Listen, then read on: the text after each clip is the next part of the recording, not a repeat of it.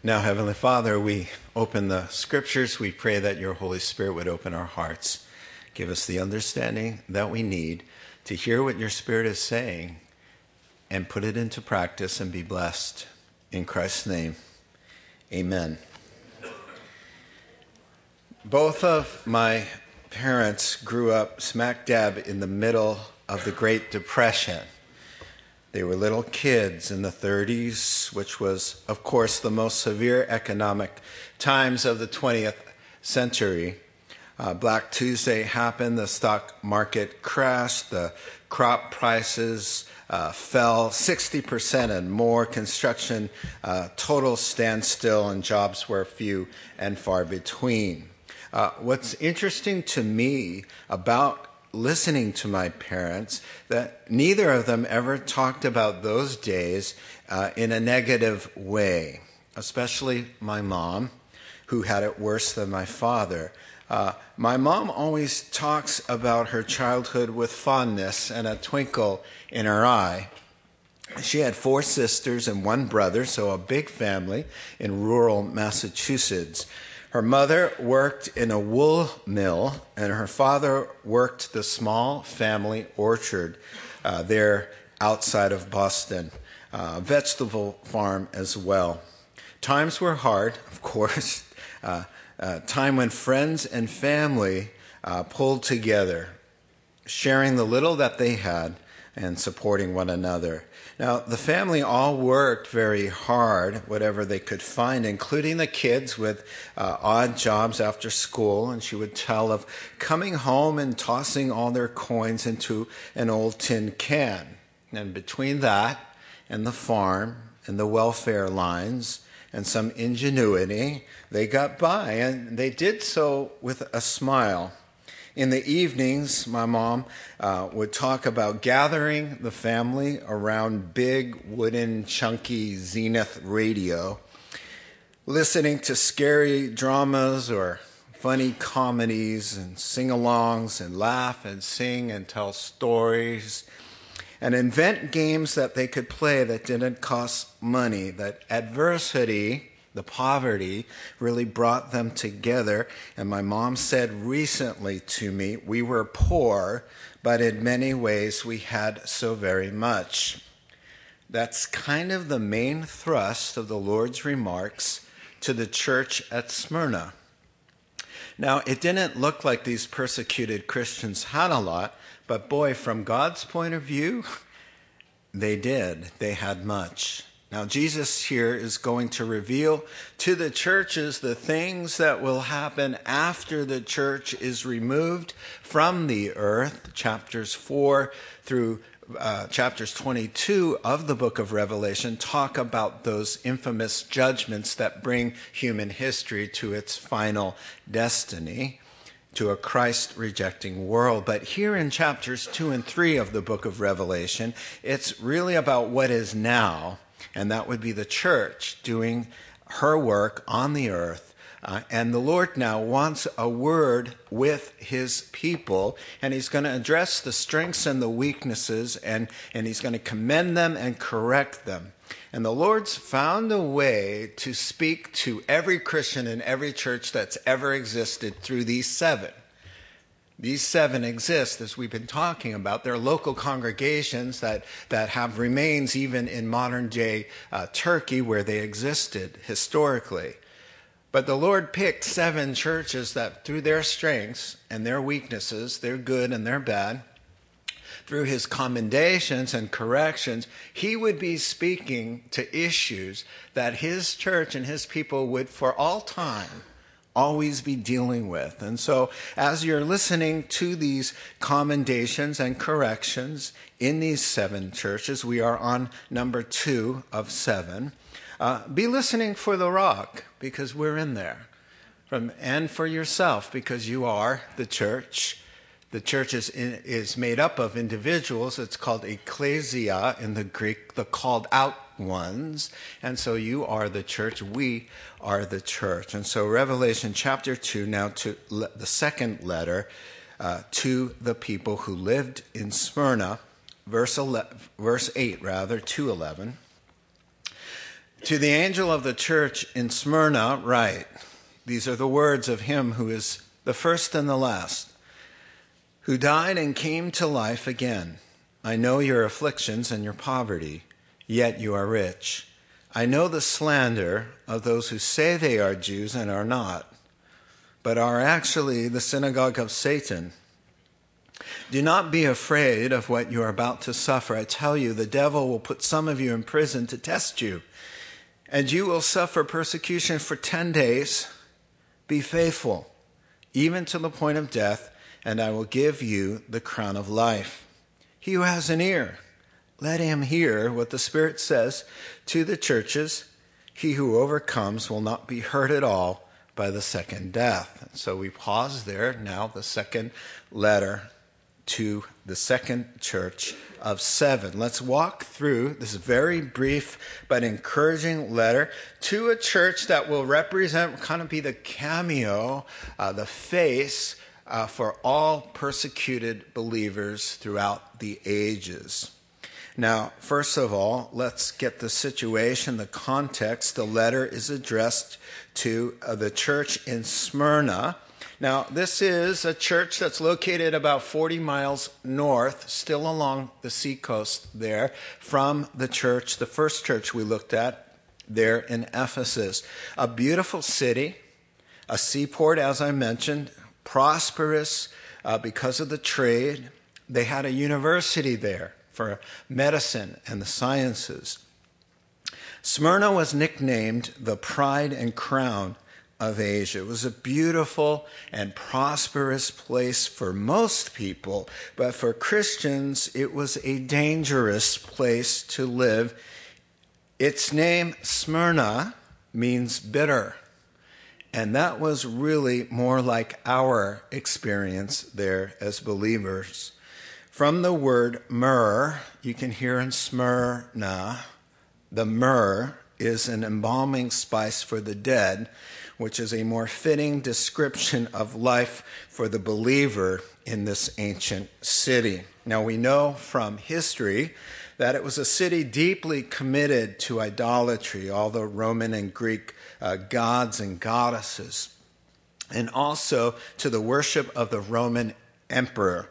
Now, they were the privileged ones to build a, the very first beautiful temple for the worship of the Roman Caesars. And so uh, Smyrna was on the map because Rome loved them, because they had built this beautiful temple to worship the Lord their God, which was the Caesar of the day.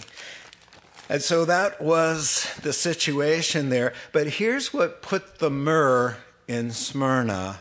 Here's where the bitterness came in for our spiritual ancestors.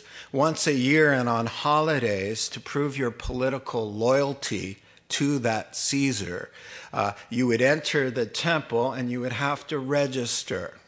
You would have to, in the presence of officials, take a pinch of incense and place it on the altar and worship the emperor by exclaiming in the official's hearing, Caesar is Lord.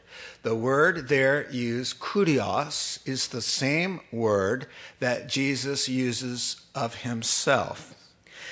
After you did that, you would have a certificate that verified you've been seen offering worship to Caesar as a patriotic citizen of his empire. It was like a driver's license. Without the certificate, you couldn't work, you couldn't join the unions, you couldn't own, you couldn't sell, you couldn't trade, you couldn't live. So simple, so easy so practical, just three little words, but so impossible for us.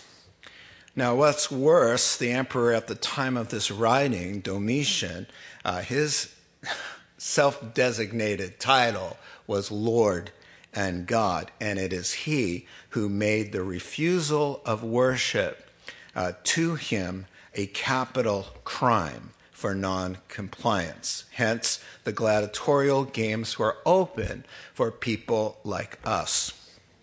Christians would rather die than give any man the title that rightfully belonged to the God who saved them from their sins. Uh, they did not, and they would not confess Jesus, Caesar rather, as Lord. Now, Paul the Apostle said, if you confess with your mouth Jesus is Lord, and believe in your heart that he's alive from the dead, you will be saved. It is the very core and essence of how a man or a woman enters eternal life. And they were asked, being asked to deny that. Exodus chapter 20, the very first commandment. And God spoke all these words I am the Lord your God who brought you up out of Egypt. You shall have no other gods before me.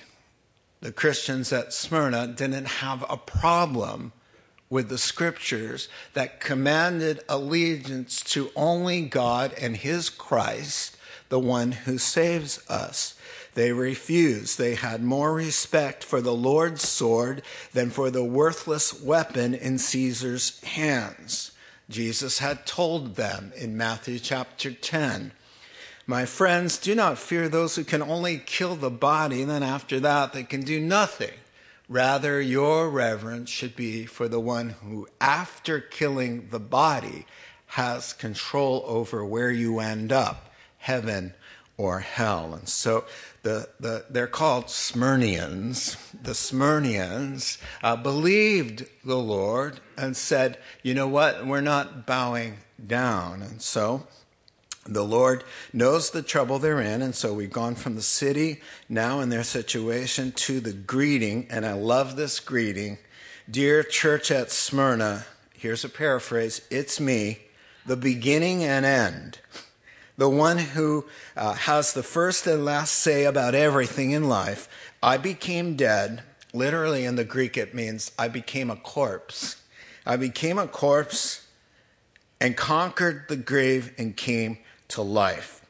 It's an encouraging greeting. Now, uh, in essence, here's what he's saying uh, Folks, death was robbed of its sting, the grave was stripped of its power, and it wasn't the emperor who had the final say. It would be the Lord of all the earth. The one that they belong to is the Lord of history and the one with the power over death. And so now you see the context, the city that surrounded them and we've heard the greeting that inspired them. Now we're going to hear the commendation that sympathizes with them. So Jesus knows three things there in verse 9. One verse, but he knows three things about them. He says, number one, I know your afflictions there. The word is a strong word. Their afflictions, you could think of it as trouble, but it's a lot more serious than that in the Greek. Thalipsis, in the Greek, it means to be crushed or pressed. Crushing adversity, he says, I know it feels like you're being crushed. Now, every Christian knows it's a distinct possibility because in Matthew 24, he said to his followers, Jesus, the Son of God, um, one day is coming when they shall deliver you up to be afflicted, there's the word, and shall kill you, and you shall be hated on of all nations because of me. And so the Lord said, Look at how I was received in the world. I came into the world shining the light, doing good deeds, and they uh, tormented me, mocked me, persecuted me, and ultimately crucified me. And then you bear my light, and you are in the world. You must kind of expect the same sort of reception that your Lord, who, whom you emulate, received. So, where's the disconnect? If that's how I got treated, and you represent me and live like me and uh, speak the way I did, then you're going to receive the same kind of treatment. And of course, fortunately, and how blessed are we that we live in a time and a place where that is only re- very uh, done, done to us in social ways and not uh, practically in physical ways yet that we're aware of. And so, The commendation there, I know, I sympathize, I understand, I'm standing with you in this, you can count on me. That's what I know means there in the Greek. I've been down this road myself and I'm with you. So, to get a feel of what that affliction might be like, you know, when we read or watch movies about the Holocaust, that's the daily pressure, the terror that the Jews lived under.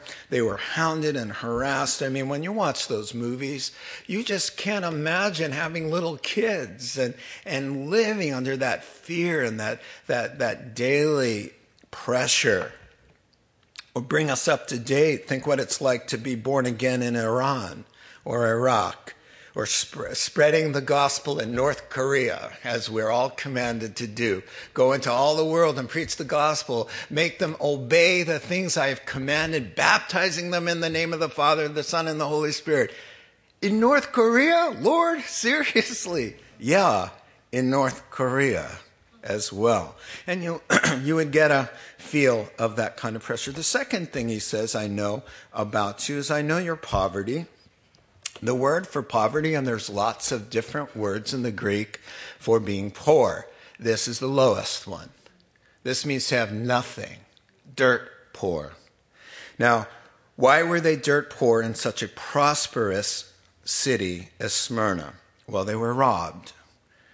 They, were, they had their property seized. They were fired from existing jobs and prevented from being hired. But listen to their attitude. It wasn't like you might think. The writer to the Hebrews talks about folks like these who were being persecuted in chapter 10. Here's what he says Remember those early days after you had received the light, when you stood your ground in great contest in the face of suffering. Sometimes you were publicly exposed to insult and persecution, and at other times you stood by, side by side, with those who were so treated here's what I'm getting at.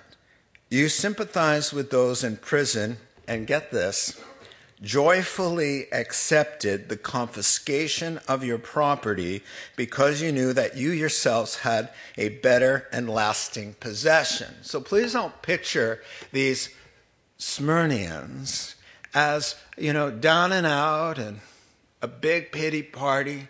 They joyfully accepted the confiscation of their possessions, knowing this, that they had something better and eternal in value. So they're saying, you know, take my home. You know what? You should see what the Lord Jesus has got for me. He's preparing a place in the Father's house. So you want this uh, dump? Please have it. You can have it because where I'm going, uh, you're going to be amazed. And take my job. You're not going to hire me or let me have a job. You know what? Wait until you see the position the Lord Jesus Christ gives me ruling and reigning in the new world. Take my job. You can have my job joyfully because they so believed the word of the Lord that they would reign and rule with him. Take my life. Wait till you see the body that comes up afterwards when the Lord calls me into resurrected glory. Philippians chapter 3 tells me it will be a body as glorious as his, the Son of God. So, yeah, yeah, take my body, take my house, take my clothes. You want the clothes too? Wait till you see the robe of righteousness waiting for me. So, these uh, Christians who were suffering the loss of all things, they did so with joy in their hearts because they were believers. I mean, really believers. They knew what was coming and they knew this life was temporal. They knew Jesus said, You know what? uh, you're looking toward riches where that no man can get to and take away from you. So yeah, it was economic sanctions that made them poor. That was the kind of persecution, even today, it's common all over the world to persecute Christians through economic sanctions. Coming soon to a neighborhood near you, or should I say, a Chick fil A near you. Now, let me read from the newspaper article, which you will think I'm making this up, but I'm not. I'm reading from the newspaper. Officials in at least three cities in America have vowed to block efforts to open Chick fil A restaurants after the company's president told reporters that he supported the traditional biblical definition of marriage. Hallelujah.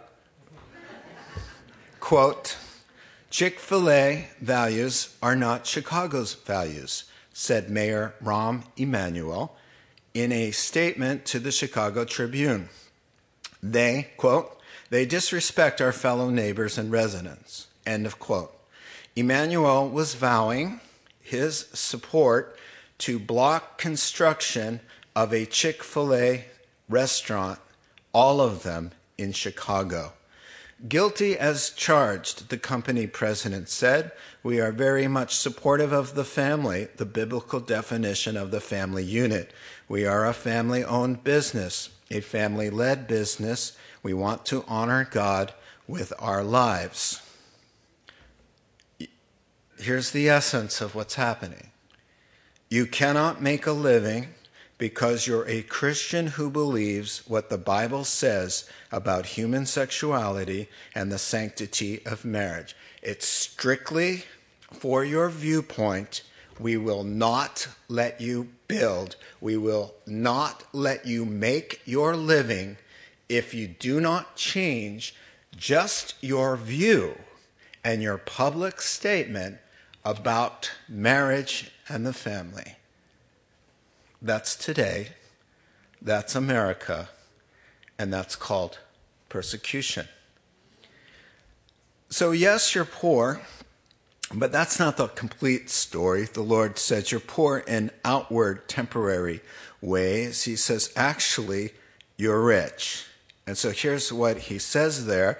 He says, You don't have much money, but actually you're wealthy in, in, in a wealth that the unbelieving world knows nothing about. 2 Corinthians chapter 8 and verse 9. For you know that by the grace of our Lord Jesus Christ, that though he was rich, yet for your sakes he became poor, so that you, through his poverty, might become rich. How were the Smyrnians rich? Well, they had eternal life, forgiveness of sins, favor with God. Um, how much is that worth?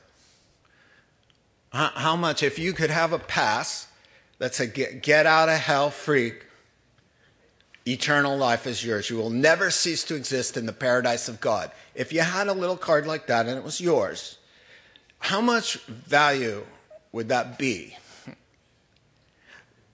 Would it still be worth something if you didn't have your house or your car? You couldn't work, but you had that card. Death will not affect you. You'll live forever with God, with His favor. You'll have a new life. You'll have peace that passes understanding. All your sins will be washed away, never used against you. Because of your faith in God, you shall never be put to shame.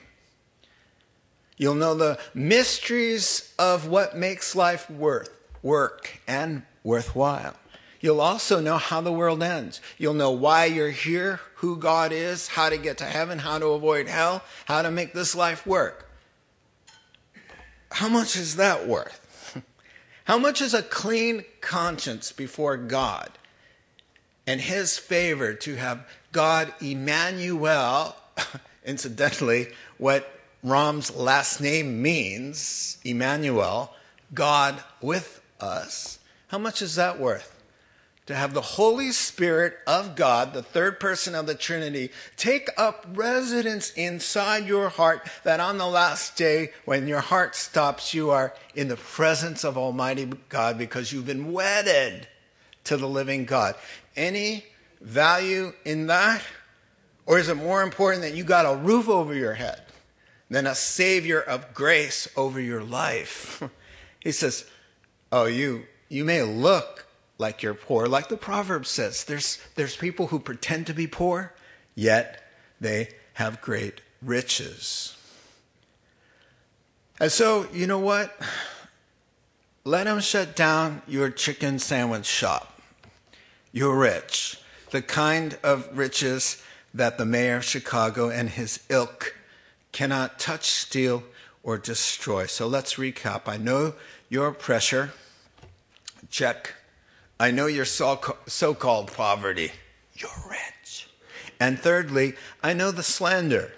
Now, we're still in verse 9. The, three thing, the third thing now, slander. The Greek word is blaspheme, blasphemia. And it means generally slander, but a little bit up a notch. So it means to destroy with words, to insult falsely, to accuse, to attack the reputation. And the best description is verbal murder. So he says, You know, I, I know what's going on. Um, you know, it's the biggest mistruth of all that little limerick that we teach our kids sticks and stones may break our bones, oh, but words will never harm us. Come on. That's a lie. Well, we uh, our hearts go out to our kids because we know they're going to get called names and be slandered, and so we want to make them feel better and say, "Hey, you know what? They're only words. They're only words." Proverbs says the tongue has the power of life and death, and with the tongue you can break a bone. With a simple word, snap goes a bone. So that limerick is not scriptural, to say the least. Where's the viciousness coming from? Well, it's coming from the Jewish community. And, and, and here's Jesus says they claim to be Jews, but they're not. So history tells us that there was a large Jewish population in Smyrna, uh, very hostile to born again Christians. Why? Well, because they resented them. They resented the gospel. Here's the gospel comes and says the, the old covenant is gone. It's over. You're the Messiah. Your Messiah has already come. Been here, done this. You're still waiting. We're telling you about somebody who already came, fulfilled all of your laws. Uh, your ceremon- ceremonial laws are, are fulfilled. There's a new covenant. Judaism has bloomed into Christianity. And they said, we, we, we hate you for that.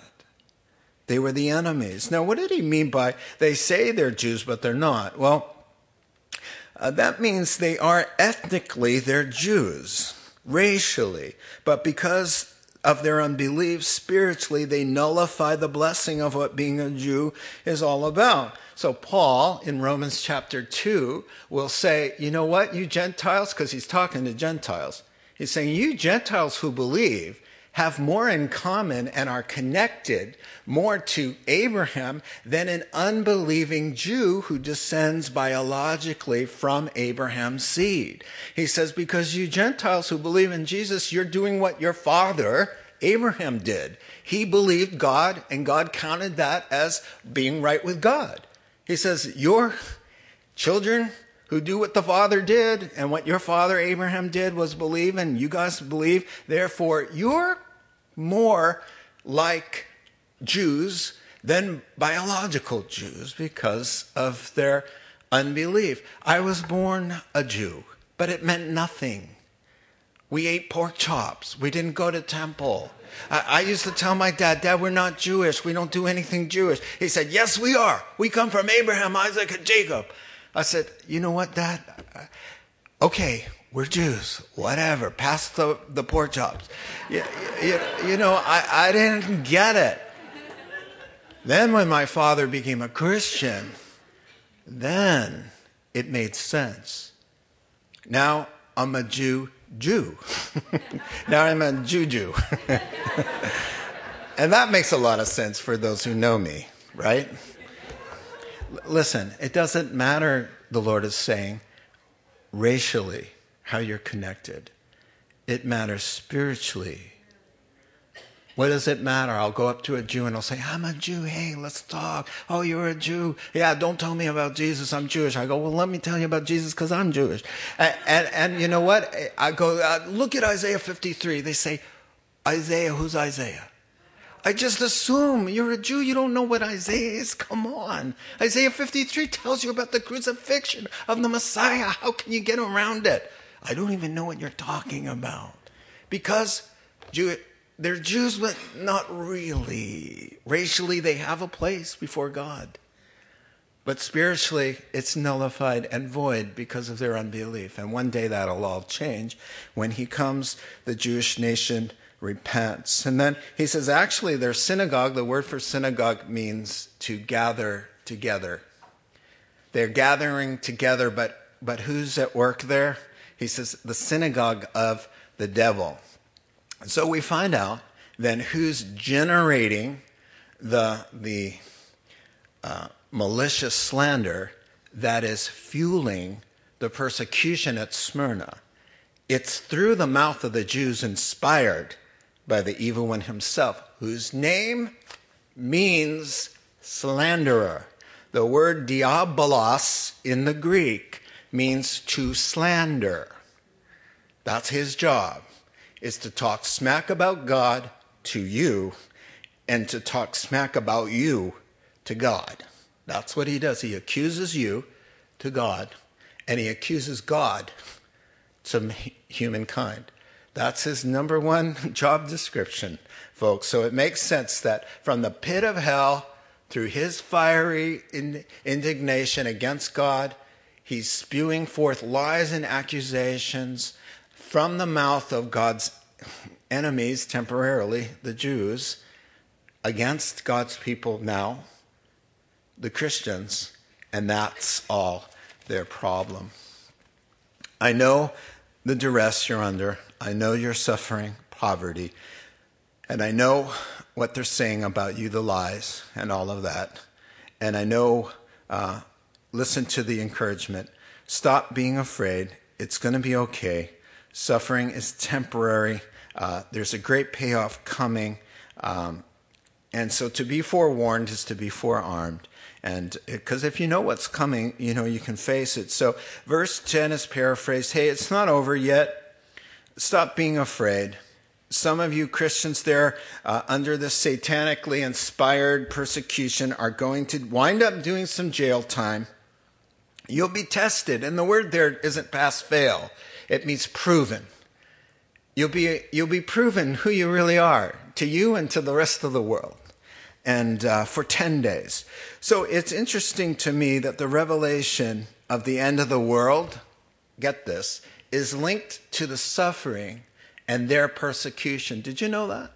That all 21 judgments from Revelation chapter 4 all the way to 19, all of that hell on earth, Armageddon kind of stuff, the mountains falling into the sea, the, the heavenly bodies shaken, the sun not shining, the terrible plagues and pestilence. Do you know that that is all linked to their persecution as payback from the Lord? Well, Revelation chapter 16 says this An angel exclaims, You are just in these judgments, you who are and who were, the Holy One, because you have so judged. For they have shed the blood of your saints and prophets. It's payback time, really, he's saying. In this life, we shine the light of Jesus Christ. We lay down our lives for Him. We find life and we trust and leave it to God. Be that as it may, however that ends up for us. In the meantime, that's what we're doing. But after He removes us, He's, he's taking His vengeance on all the righteous blood that was spilled from Cain, killing Abel all the way to the tribulation where more Christians will die than any time in all of history. When we're gone and those convert, to convert means you don't take the mark of the beast, you'll have your head cut off. You cannot buy or sell without that. You will be martyred. And more people will enter martyrdom than at any time. And the Lord says when he removes the church, it's, it's his vengeance. And he destroys the earth because of what was going on with you and me and them. But now's not that time. We need to get that through our heads. Now's not the time, but a day is coming, says the Lord, where it's between him and them. And we're just going to stand back and let God do justice, he says. Justice. Now, I'd like you to meet a few members of the church of Smyrna. I found some. It's a modern day Smyrna, but I do want you to meet them. It'll help you understand this little letter. So we're going to dim the lights. It's a four minute YouTube clip that doesn't have a lot of high quality, but you're going to get the gist of it. I wanted you to meet them because they're your brothers and sisters from the church of Smyrna. Voice of the Martyrs.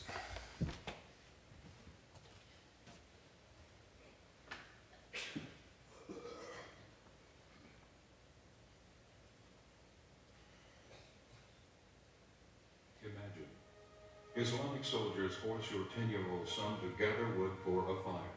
The soldiers pressure him to convert to Islam. When he refuses, he's thrown on the burning wood he collected and left to die. They told me I would be released if I became a Muslim. I told them that was not possible. I am a Christian, so they threw me on the fire. Your son escapes, but the scars remain, a reminder of his sacrifice. Imagine, your teenage daughter goes to Bible camp. On the second day, the students are attacked. One of the attackers secures her hands behind her back, while another holds a piece of broken glass to her stomach. She's told to deny Christ. I did not answer him, so he pressed the glass harder against me. Do you believe your God can help you? He asked. Gripped with fear, she cries out, Help me, Lord, I do not want to deny you. Imagine, your pastor has refused to register his church with the government. During the service, he's dragged from the church and beaten by the local police. When the officers find a Bible hidden in his shirt, he's beaten with it. After returning home, I felt pain all over my body. It was almost numb at the beginning, but later became so painful that I could not sleep. It is the fifth time he's been arrested. If he's caught again, the police say they will kill him. Every day, thousands of Christians are persecuted for their faith. Hundreds are martyred, about one every three minutes. They're not heroes or statistics, they're family. In over 40 nations around the globe, our family is assaulted for their testimony of Jesus Christ. In most instances, the persecution could have been averted if they had simply denied Christ. But they didn't, and they won't. In Sudan, an Islamic army set on jihad, or holy war, has systematically targeted Christians. Death and suffering can be seen throughout the countryside. Countless Christians are being displaced within their own country. Fleeing from persecution, they've lost everything, often arriving at refugee camps with nothing more than the clothes on their backs. In spite of heavy persecution, the church in Sudan continues growing at astonishing rates. Many of the believers bear the scars of their faith, but they also bear a testimony to God's faithfulness. Over 500 churches have been destroyed in Indonesia. On the island of Ambon, Christians have been massacred in a so-called religious cleansing by radical Muslims. Facing increased persecution, pastors in Jakarta have encouraged their congregations to stand firm, confident that their suffering is a prelude to coming revival. With the fall of communism in Eastern Europe, many have hailed its defeat, but Christians in North Korea, Vietnam, Laos, or China would disagree. Hmong villagers have been imprisoned in Vietnam and Laos after converting to Christianity. Some have had boiling water poured down their throats for simply possessing a Bible in their own language. The Hmong tribe is the largest in Southeast Asia, numbering 10 million. Meeting secretly in homes, more than 2 million have recently committed their lives to Christ. The persecution facing our brothers and sisters is not a human tragedy. It's a spiritual reality facing the body of Christ. We may not be able to stop the attacks, but we can ease their pain. Through prayer, encouragement, and practical assistance, we can fellowship in their suffering. We can show them that they are not forgotten. It's hard to ignore their pain after you hear their cries.